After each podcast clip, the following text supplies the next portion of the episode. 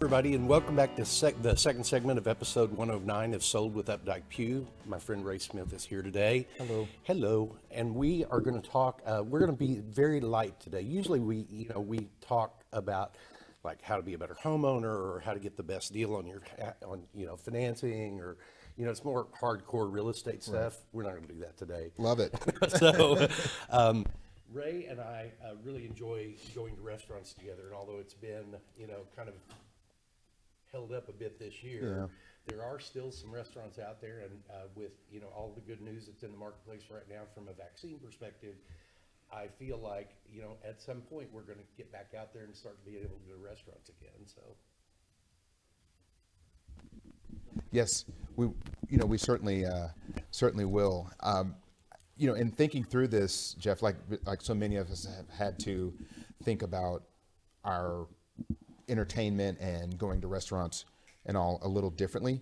Um, so, I was not only thinking about just the food itself, but how we're kind of living with eating out in a in a COVID time. Yeah, it it's become difficult. I met a friend for breakfast yesterday, and I, you know, I've been one of those that has been uh, probably more hesitant to go to restaurants than many.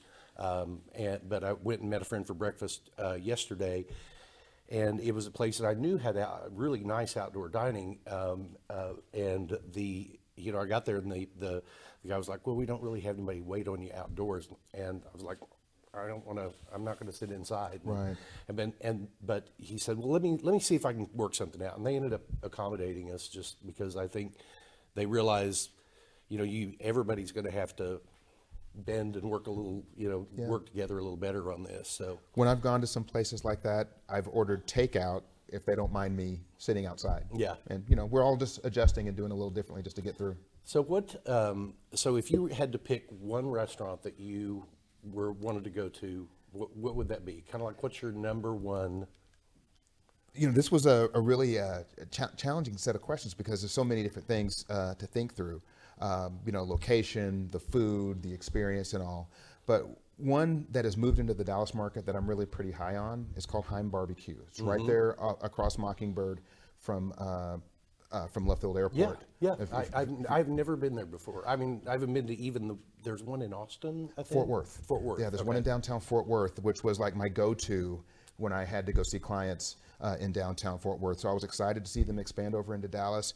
I, I would put Heim Barbecue right up there with the uh, Hard Eights and the Pecan Lodges of the world. I think they do a really, really good job. One of the measuring sticks for a good barbecue restaurant is if they have the ability to run out of food on a given day. That's true. So when you look at the menu and you see they're sold out of something, Yeah. that usually means they're doing something right. Yeah, that's uh, uh, that, I'll definitely have to try that. Um, I would uh, I would say if like where where I've had most of my celebratory type really nice dinners has been at Al Biernat's. Okay. That's probably my favorite favorite favorite They, favorite been restaurant. there. They do it so well. Yeah, they really do. Um, before COVID hit, we uh, some friends and I went to the one out north, and while it was re- really done very nicely, I do like the Oak Lawn location better. So, do you remember what that was before it was Biernat's? It No, I don't. Was a great place to go for Sunday brunch, and um, anyway, I can't remember. It'll come to me in a half a minute, I'm sure. So, all of a sudden, in the middle of your next thing, I'm going to go. It was done. Yeah, that that's that's one. Another one. Sometimes I'm I'm wanting to be casual. You know, I uh, um again looking through the the, the COVID type lens. Great patios, leisurely. Um, sometimes you just want you know a burger and fries. Yeah. And rodeo goat's one of my go-tos. That You is a great place. I absolutely love it. I, I like to drink a, uh, a variety of beers, and they have Mm-hmm. a, a wonderful selection. If you're a foodie, if you can't find a burger on that menu, I don't know what else to do. That's They- true. They've got from you know the tr- traditional bacon type cheeseburger to goat cheese and Nutella or Yeah. whatever. You know, wide variety. That is, they've got uh, they've got a, a Mike Rollins burger, and I can't remember what's on it, but you know, it kind of harkens back to his Northeast history. So, but uh, uh, that, and you know, it's, I I'd say for a hamburger, that's that is like a step above like normal hamburger to me. Right. Um, I would say if I were choosing a hamburger restaurant, I think my go-to is going to be Hunky's. Love it. Absolutely love it. I, you know, Yeah. it, it doesn't seem to get much more simple than that. Yeah, So. they're very consistent. Mm-hmm. So Mexican food, Latin food is a big part of our market. What's, Yes. What is something that This was tough because I was like, is this more kind of down home Mexican? Mm-hmm. Is this kind of more upscale Mexican? Is it another particular Latin American culture, you know, and, and a restaurant associated with it? But I settled on Jose Mm. right there on Lovers. really? Yeah. Uh, again, looking at the patio, the whole environment, the I when I thought about it, I thought about the uh, the, the list of different cocktails and different types of margaritas that they do. It was a tough list. You might, uh, my, one of my favorites is right down the street from that, and it's the Mesero restaurants. That was one. That was that's where I was torn. Yeah, those two really do kind of go hand in hand with me. So we agree. Yeah. We agree. Yeah. Now, if it's if it's more uh, Tex-Mex ish type, that those Jose and Mesero to me are are again like a a second level of a Latin food. You know, there there are there's Mexican food in there, but it's me- like Mexico City style. Right. Um, I think Tex-Mex. I still have to go back to Gloria's. Oh, can't go wrong. They're, they're successful here in the DFW area for a reason. You know, multiple locations. They've they've done it so well for so long. Yeah. Love it. Love it. Um, Asian food. What's your what have you? this this was this was tough because I was again trying to think through all different uh, cultures. I settled on uh, a ramen location up at uh, Park and Coit in Plano. So this is an intersection in Plano that is predominantly Southeast Asian businesses. Uh, so you can kind of have a cultural experience at one intersection. There's a Thai ramen uh, location there that is authentic. They make all the broths in house.